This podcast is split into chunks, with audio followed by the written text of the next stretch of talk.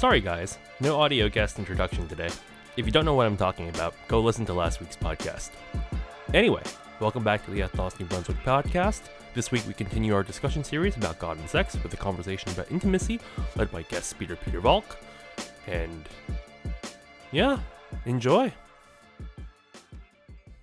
Uh, we're going to transition now into our time of discussion, specifically around the teachings of Jesus.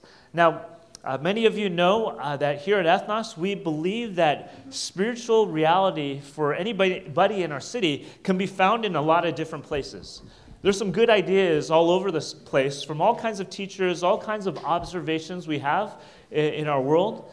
But we do believe here that there's something unique with the teaching and insight from the person of Jesus. Uh, we look to him on a weekly basis for guidance and instruction because we believe when he came some 2,000 years ago, he had something powerful to say that was unique from all that had been said before, and something powerful to do for us by going on a cross, dying, and rising again from the dead.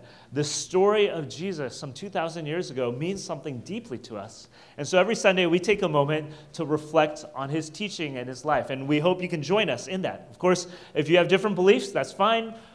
We love it that you're here. We love it that as a city, as a community, we can process stuff together. And so we hope you can find some safety and some help uh, regardless of your beliefs, in this moment of conversation.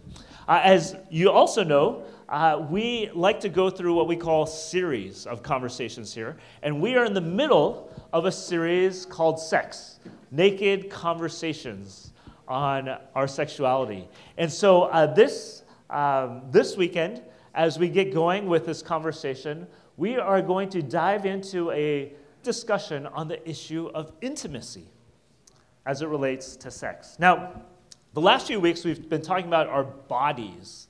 And uh, how many of you were here last week, by the way?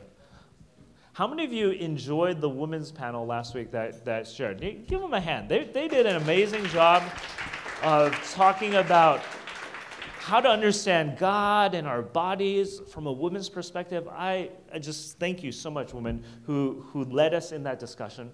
Well, today uh, we have another person leading us in a discussion that, that's not me. And a lot of times I lead the discussions, but today we have someone else leading this discussion. And uh, we're really privileged to have Peter Valk with us here uh, today to lead off in this conversation on intimacy. Now, some of you know who Peter is. He's been here before, but just in case you don't know who Peter is, let me give a brief introduction. Uh, Peter acts as a consultant to groups like ours, faith community like ours, to help groups like ours be better spaces for LGBTQ persons in their faith journey with Jesus. Uh, he himself is gay, and he is also a part of, uh, uh, he leads a brotherhood called the Nashville. Brother, Nashville Family of Brothers. It's an intentional community of men living to live, men wanting to live together for Jesus. And he also, his, his other day job is that he's a therapist. He specifically is a therapist for people who are gay who are trying to figure out their spirituality and their sexuality. And so uh, Peter comes from a, a wealth of experiences and a wealth of knowledge to share about many things here at Ethnos. Last year we had him here to help consult our community that we could be that we might be a better community for um, gay and straight people alike. But today, what he's going to get us thinking about is this issue of intimacy this issue of intimacy. And so I'm excited for what he has to say. Let's give Peter a hand as he comes on up and uh, give our attention to him. Thanks, Peter. Thanks. I'm going to scoot this over. Hello. Ooh. Glad to be here. Um, okay, yeah, so uh, let's go back to that title that you guys have been that um, headline for the past couple of weeks uh, sex, naked conversations, honest talk for better love of self, uh, God, and sex. Uh, I want to point out something that is obvious to a few of us probably, uh, but has a big impact on how all of us uh, think about our need for connection and community. Uh, so, to do this, play along. Please close your eyes. Um, now, imagine, thinking of that title, imagine you're a person who doesn't think sex will be a part of your future. Or imagine you are convinced that God has called you to give up romance, marriage, and sex in order to serve God with undivided attention. Or imagine you're a widow or a divorcee who doesn't expect to get married again or have sex again. Or imagine you're a single person who wants to get married but fears that no one will ever want you. Or imagine you have a physical or psychological condition that means that sex isn't in the cards for you. Now think about that title again Sex, Naked Conversations, Honest Talk for Better Love of Self, God, and Sex. Now, if you are one of those people, you can open your eyes now. Um, if you're one of those people that I just described who doesn't think that sex will be a part of their future, uh, how would you? How would that title make you feel? I'll tell you how it makes me feel. Um, sex is the best thing out there.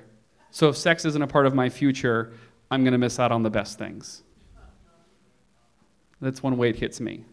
Now, uh, UConn knows what I'm talking about today. I'm not knocking on UConn uh, with this. With this, um, I know he's he's talked about more than just sex, and you guys will talk about more than just sex. And I know he agrees with the sentiments that I'm sharing today. Um, but most of the time, when Christians uh, talk about God's wisdom for our sexualities, we focus on sex and marriage. But by focusing on those, we seem to admit, or at least suggest, that those are the best things in life. So, to those who will never marry or have sex, we set up false expectations. Uh, or, sorry, we mislead them to believe that their calling is lesser.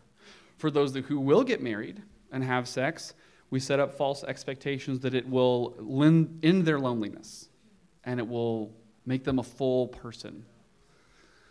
Plus, a focus on sex and marriage uh, communicates to gay people that if they obey uh, God's teachings, they might miss out on some of the best things that God has to offer. And all of this leads to pretty painful results.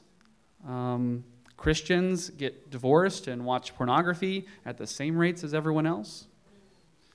Few Christians are embracing a call to give up romance, marriage, and sex in order to serve God with undivided attention.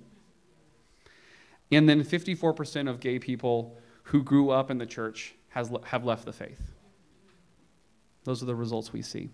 So when I read that title, Sex, Naked Conversations, Honest Talk for Better Love of Self, God, and Sex, in part, I hear sex is the best thing out there. So if sex isn't a part of my future, I'm going to miss out on the best things. Um, but what if sex isn't the best thing? What if the problem is with focusing on sex is that it's too focused. We need to, to zoom out and include more possibilities God has for us and frame the conversation around better questions. What are we really made for? What do we really need? Well, to answer uh, those questions, to figure out what we're made for, maybe we should start by looking at our Creator, by looking at God. So today, I want to suggest that uh, God has made us to enjoy intimacy in the context of family. He's made all of us for that. And we know this because God is a being who enjoys intimacy in the context of family. And because we are made in His image, we are made for those same things. Um, but to do that, I, I want to tell you a story um, a story about the importance of using creations as they were designed to function, using creations as they were designed to function. Uh, you see, my younger brother and I uh, are pyromaniacs. Um, we love fire. Um, our, our, love of fire was not helped by the fact that um, my brother and I grew up in a house where my mother was afraid that the house would burn down if we lit a candle. Uh, we had a, a, gas burning fire in our house that rarely got lit. Um, so our desire to watch things burn was only multiplied by the fact that we couldn't uh, light a fire in our house. Uh, so we made lots of fires outside of the house. Um, we had a small fire pit that got a lot of use, but eventually we got bored of that. Uh, we wanted bigger fire. Um, so uh, one time over Christmas break, when I was back from college, my brother had a brilliant idea for how we could make a even bigger fire to uh, celebrate his birthday on December 29th after Christmas. Um, during the days between Christmas and December 29th, we uh, drove around our neighborhood with his pickup truck and collected all of the dried up Christmas trees that people had set out by the side of the road. Um, yeah, he ended up piling up 30 trees in our backyard. A lot of trees, uh, a lot of fuel. Um, but we are responsible pyromaniacs. Uh, so if you're going to have a big fire, you need a really big fire pit. Okay, got to be responsible. Uh, so my brother drained the decorative cement pond in our backyard to use that as a fire pit. Um, uh, I'd say it's about 10 feet across, the, the fire pit. Okay, so that night we piled all of the trees in the empty pond and we lit it on fire. Um, and it was huge. Like the flame ended up being about 30 feet in the air. Uh, I, I, as I was trying to think, I'm not trying to overestimate. I think 30 is a reasonable expectation. And it was really warm. Um, I was surprised by how far I had to step back from the fire to not like feel a burning sensation on my skin. It was very hot. Um, and we weren't the only people who noticed the size of the fire. Um, our neighbors called the cops on us. Yep. And uh, eventually the cops showed up. They admired the fire. They gave us some credit for it. Uh, and then they told us not to add any more trees to the fire. Um, we had to apologize to the neighbors. And then a couple weeks later, we had to clean all of the debris, all the ash out of the, out of the pond. Okay, so later in the spring, uh, when it started to get a little warmer outside, my dad was filling the pond back up. He set up the fountain in the middle. He, and he turned in for the day, satisfied that order had been returned to the backyard. But the next morning, he realized um, that half the water was gone and the fountain stream was pretty weak. Uh, and as my dad investigated, he realized that there was a large crack in the pond, um, in the cement foundation. Yeah. So our Christmas tree fire had gotten so uh, hot that it cracked the cement. Uh, over the next week, we got an earful from my dad as he tried uh, three different attempts to seal the crack, only for the water to leak out again. Did not work. Um, so, where I'm getting at is uh, the design the intended purpose for a creation matters. Uh, that pond was not designed to be a ginormous fire pit, right? It was designed to hold water, to be a pond. Uh, and then when my brother and I tried to use it for something it wasn't designed to do, it cracked. And it wouldn't hold water anymore. We as humans, we're not too different. Uh, we have been designed by God for specific purposes and that matters. We aren't surprised when we use a pond as a fire pit, it breaks. We shouldn't be surprised that the same dynamic plays out uh, when we allow ourselves to live in ways we weren't designed to. We shouldn't be surprised when using romance or marriage or sex contrary to God's design leads to pain in our lives. Um, but today, I don't want to focus on uh, what we shouldn't do. It's not what we're going to talk about today. I want to focus on what we should do what are the things that God has designed us for? What do we need? And I said earlier, I think that God has made us for intimacy in the context of family. Well, how do we know that? Because God is a being who enjoys intimacy in the context of family, and He created us for those same things because we're made in His image. Um, God put Himself in families. Uh, God the Father, God the Son, God the Holy Spirit make up a family called the Trinity. And the Trinity created this world, made man, gave us choice, sent his Son to live a perfect life, and to die on the cross for our sins so that we could be a part of that family. The Bible goes even further to describe uh, that God is in family and that he invites us into that family by calling us, the group of people who follow Jesus, uh, by calling us Christ's bride, and by calling Jesus our groom. Essentially, we're being married into the family of God. Um, In John 3:29, John the Baptist meets Jesus for the first time and describes himself as a guest at a wedding where Jesus is, groom, is the groom and the people of God are his bride. Uh, in Ephesians 5, Paul uses an analogy of a husband and wife to teach Christ's followers to submit to God and to celebrate um, that we are Christ's bride.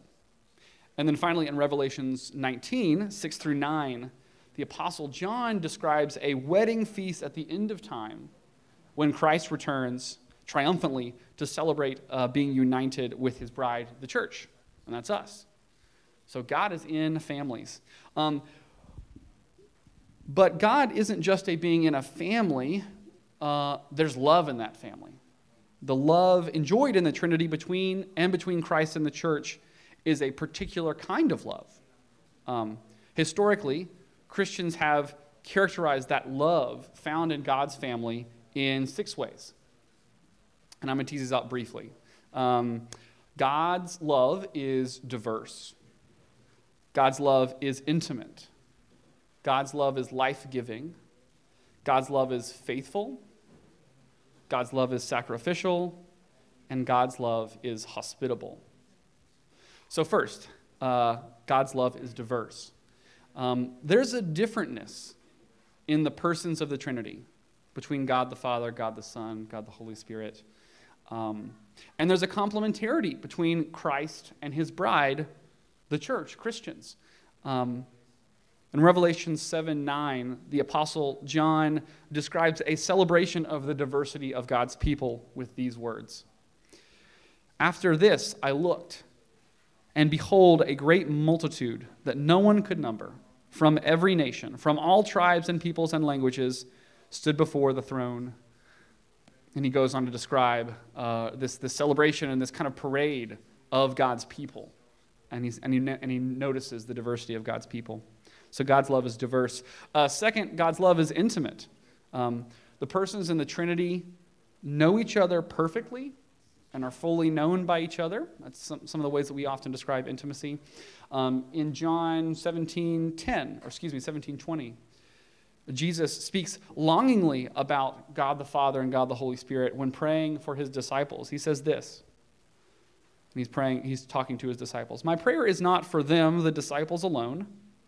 I pray also for those who will believe in me through the disciples' message, that all of them may be one, Father, just as you in me and I am in you, just as you are in me and I am in you. May they be one as we are one, I and them, and you and me, so that they may be brought to complete unity. Then the world will know that you sent me and have loved them even as you have loved me. And then uh, God the Father reciprocates this, this affection. Uh, just after Jesus' baptism, the following happens in Matthew 3 16 through 17. Um, it reads, at that moment, heaven was opened, and Jesus saw the Spirit of God descending like a dove and alighting on him. And a voice from heaven said, This is my Son, whom I love. With him I am well pleased. So that's intimate language from the Son to the Father and from the Father to the Son. Uh, God's love is intimate. Okay, third thing. Um, well, continuing we describe a little bit more God's love being intimate, Christ intimately knows us, wants to intimately know us, and wants us to seek out relationship with Him. Uh, 1 John 4, verses 7 and 8 and 19 say, Dear friends, let us love one another, for love comes from God. Everyone who loves has been born of God and knows God.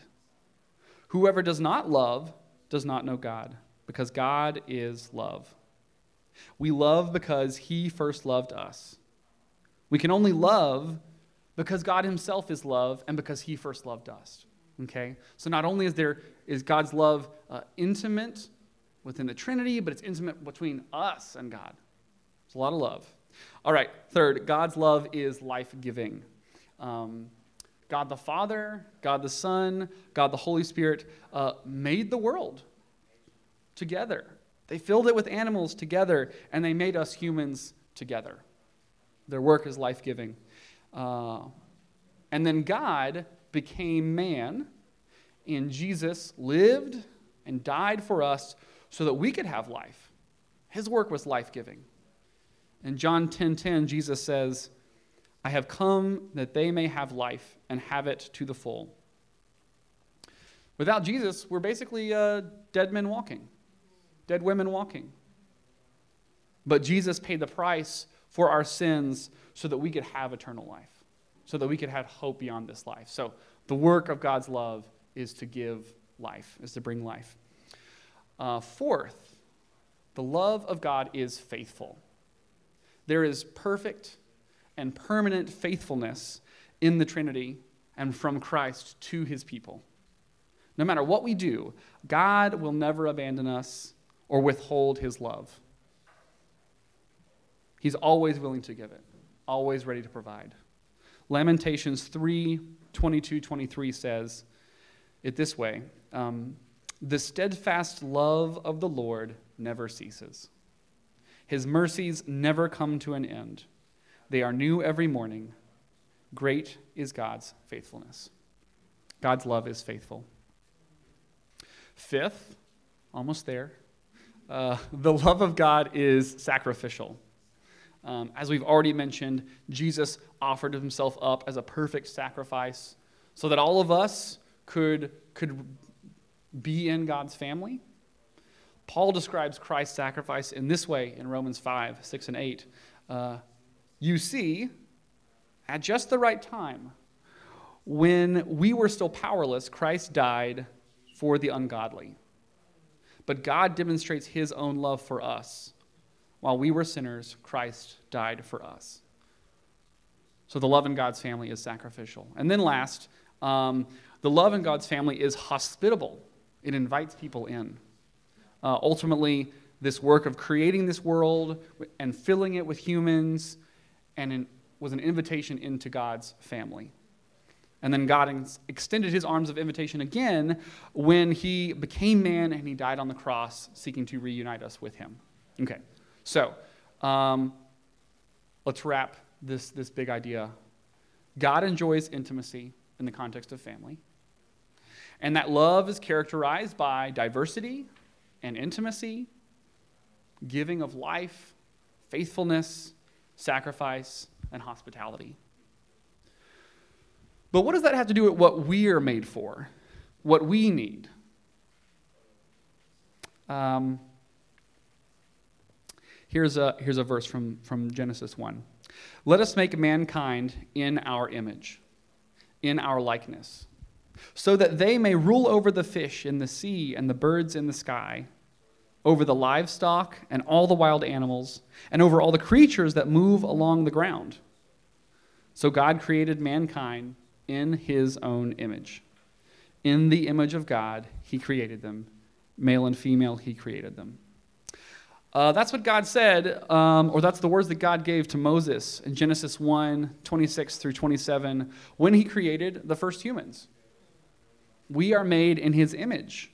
We are uh, like, like imitations, designed to be like God. And that's a really big deal, and there's so much we can learn from that. Uh, but I want to focus today uh, on the fact that if we are designed to be like God, to imitate God, then the nature of God can teach us about ourselves, can teach us about what we're aspiring to be or ought to aspire to be. If we're unsure what we're made for, what we need, one way to figure that out is by looking at what God values, uh, how He relates to the people around Him. So if God enjoys intimacy in the context of family, maybe we are made for those same things because we are made in his image. Um, it's like a, a kid's kitchen playset. You know, the smaller plastic structures um, with a small oven, a uh, tiny stove, uh, a mini sink, small dishes. Uh, and if you get the millennial recently married edition, there's a tiny Instapot, uh, mini Cuisinart mixer, and a small pour over coffee set. Um, Alternatively, if you're trying to save some money, you can get the student edition, Um, a tiny microwave with a small six pack of ramen. It's also an option. um, but uh, either way, the, the kids' kitchen playset um, not only imitates the look of a real kitchen, it's also supposed to have a similar function, right? Kids are supposed to use it in similar ways. Usually, you don't actually make food on it, although we've probably seen YouTube videos of attempting to do that. Um, have you ever wondered how children know how to use these kitchen playsets? By watching their parents use the real thing. By observing the, the full sized kitchen that the playset is meant to Im- imitate. By seeing how the real thing works. We learn how to properly enjoy the imitation by seeing how the real thing works. Um, but sometimes just seeing it isn't enough. We need our parents to show us. We need instructions on how to operate the imitation kitchen. Um, so, hopefully, this is helpful because I think in, there's a lot of ways in which, like, we as humans are the kids' kitchen playset, and God is the real kitchen. What do I mean by that? So, we're the image. We're the miniature version. And God is the full sized model that we are designed to imitate. So, the best way to figure out what we are made for and what we need is by noticing how God, the full sized model, relates to the people around him. And God has given us instructions. He's given us Jesus' teachings and scriptures to show us how he relates to the people around him and how he's invited us to enjoy intimacy in the context of family. So, because we are created in God's image, we were created for this same kind of intimacy in the context of family. We're all made for diverse, intimate, life giving relationships that are marked by faithfulness and sacrifice and hospitality. And our sexualities, I think, is our need for those things. We all need relationships. We all need to know and to be known to give and receive love. Um, plus, we're all created to enjoy this within the context of family. But I want to be clear when I say family, um, I don't just mean married people and kids. Uh, in Matthew 12, 46 through 50, Jesus seems to uh, subvert, to turn upside down our understanding of family, rejecting familial ties based solely on biology, all those are still important, rejecting the idea that family is based solely on biology and instead establishing that the Christian family is bound by the blood of Christ. Here's uh, those verses from Matthew 12. Um, while, he, while he was still speaking to the crowds, his mother and his brothers were standing outside, wanting to speak to him. Someone told him, Look, your mother and your brothers are standing outside, wanting to speak to you. But to the one who had told him this, Jesus replied, Who is my mother? And who are my brothers? And pointing to his disciples, he said, Here are my mother and my brothers.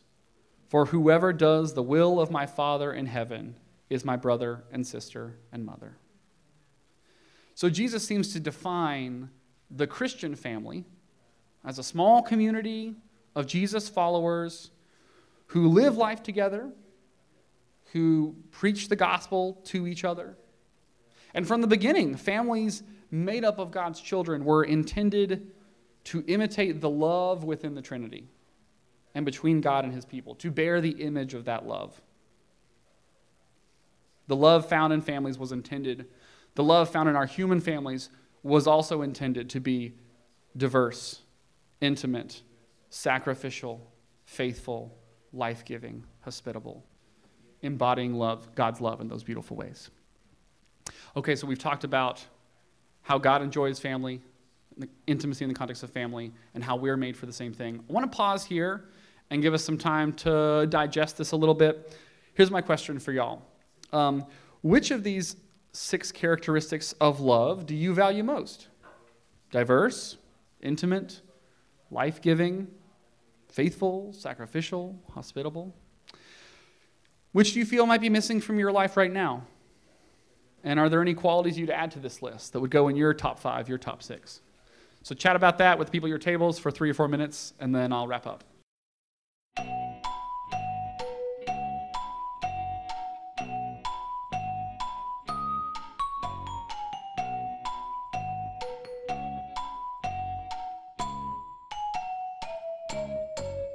So I want to wrap up our um, this conversation about intimacy and family, what we need, what we're made for, with a couple of caveats, a couple of qualifications um, to give a little bit more nuance to what we've talked about. Okay, so first, I want to make clear that uh, we don't need romance or marriage or sex to meet our intimacy needs. Uh, the Bible never promises marriage or sex to people who follow God. And nowhere does it say that we need marriage or sex to be whole. They're good things, yes. Um, and yes, we have uh, physical and emotional needs. And yes, romance and sex are one of the ways that we can meet those needs, but not the only way. Uh, let me explain.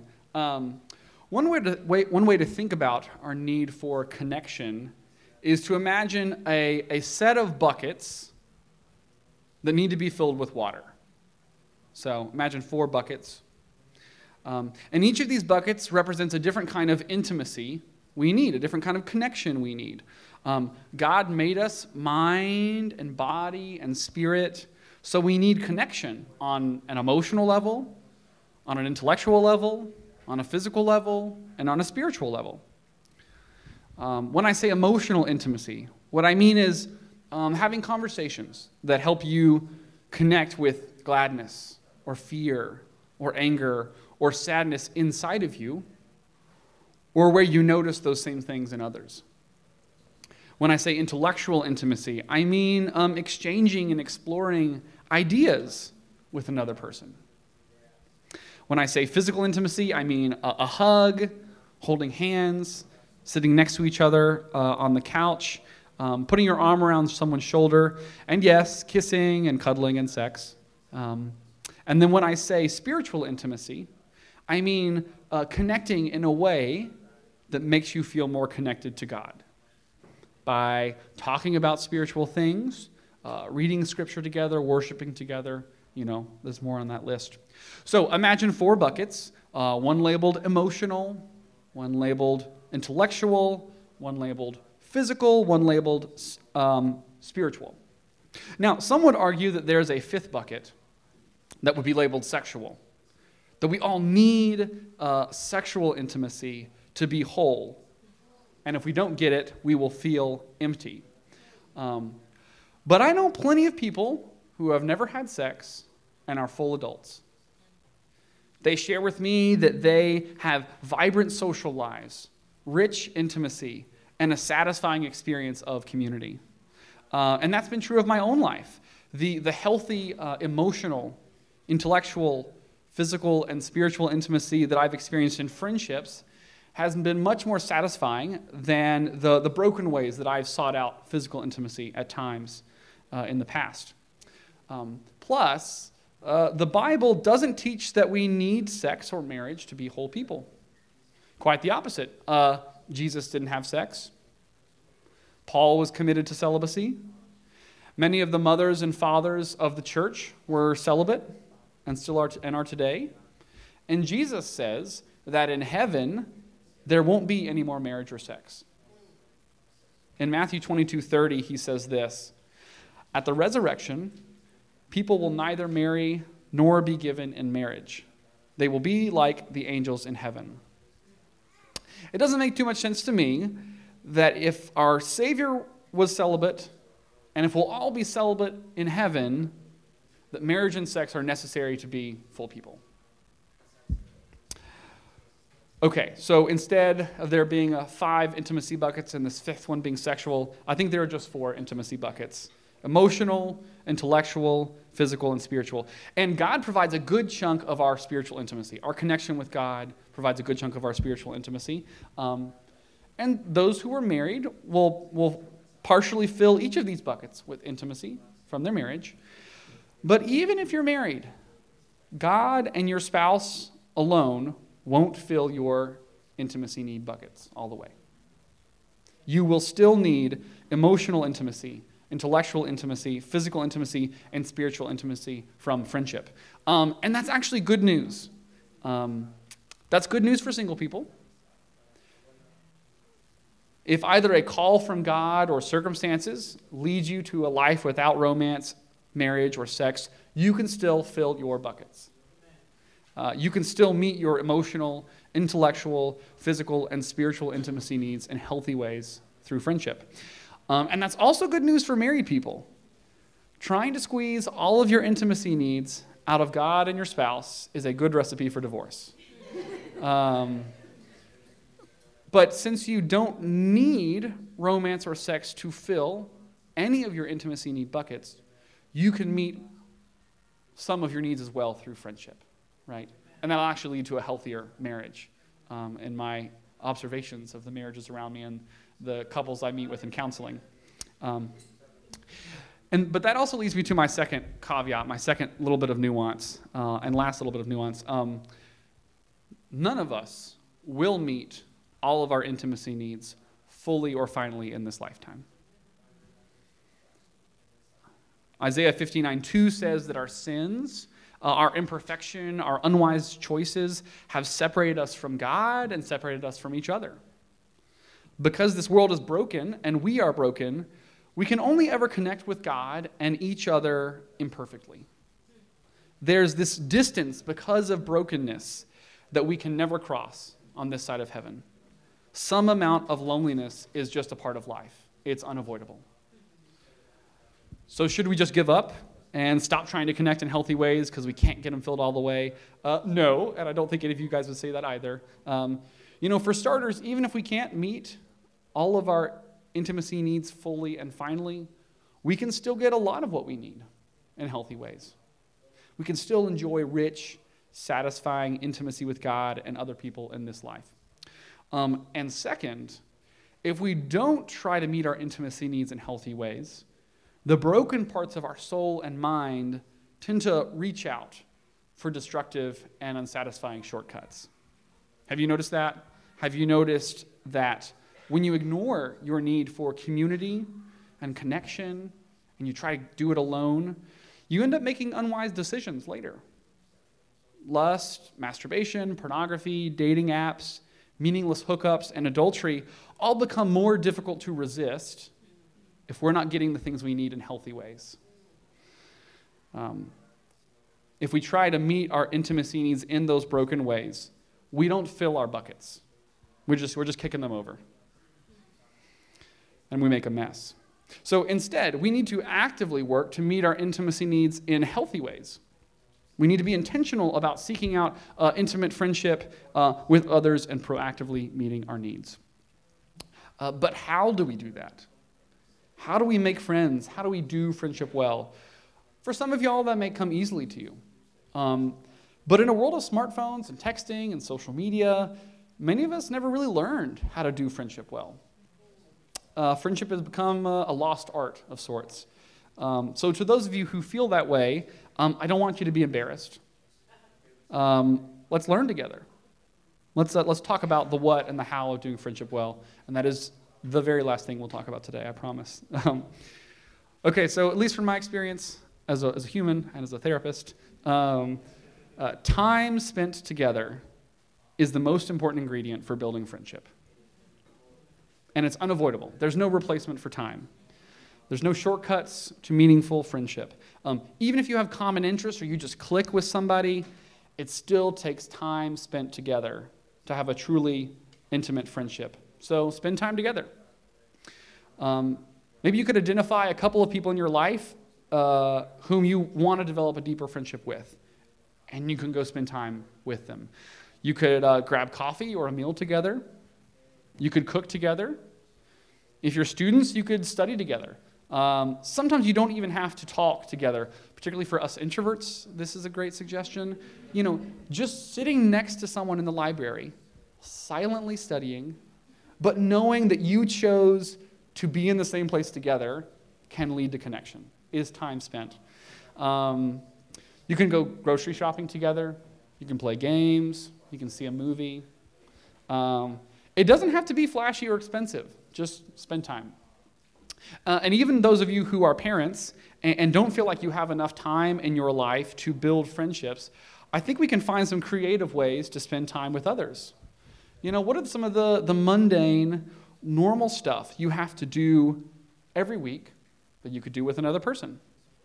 Maybe you do laundry together. Maybe you help clean each other's houses. Whatever it is, just, just spend time together. So now that we talked about uh, what you can do to build friendship, let's talk about how to build friendship, how to do those conversations well. Um, we all want deep friendships where the other person knows us and cares for us. Uh, but we're often afraid to take the first step. And I wonder uh, what if other people want the same things and they're also afraid to take the first step? Like, what if the only thing that's keeping us from having the deeper friendships we want is that both sides are afraid to take a risk and put ourselves out there, and we're just waiting? So I challenge you to be the person who takes the risk, who takes the first step. Uh, be vulnerable and honest about your life before the other person is. Ask them about their story and their life before they ask you. And then listen to them. Uh, listen in ways that you wished people would listen to you. Ask them how they're really doing. Um, you know, I said I'm a therapist.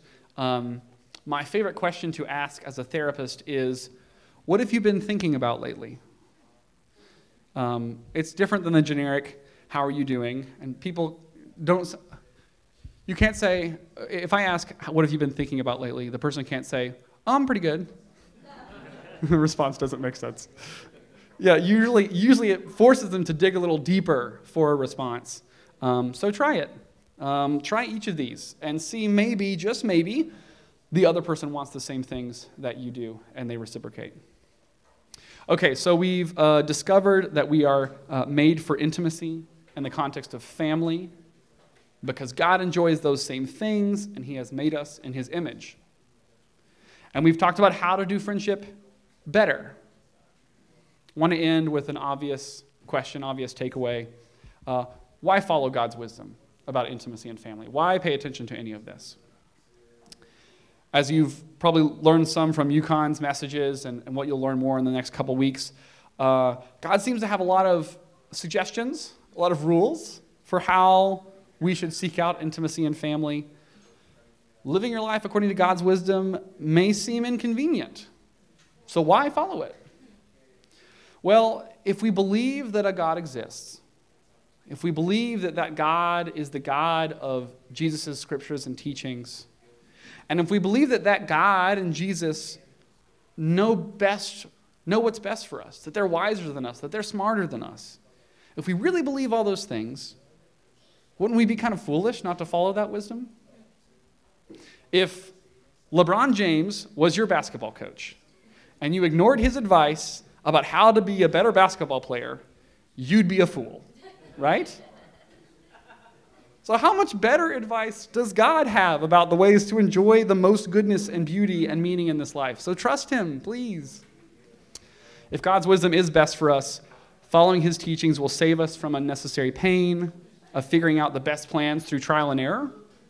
Plus, God's wisdom will lead us to the deepest experiences of joy and purpose and true pleasure in this lifetime. So, uh, go do what you were created to do. Enjoy intimacy in the context of family and trust that God knows the best ways for you to seek those out. Amen? Amen. Amen.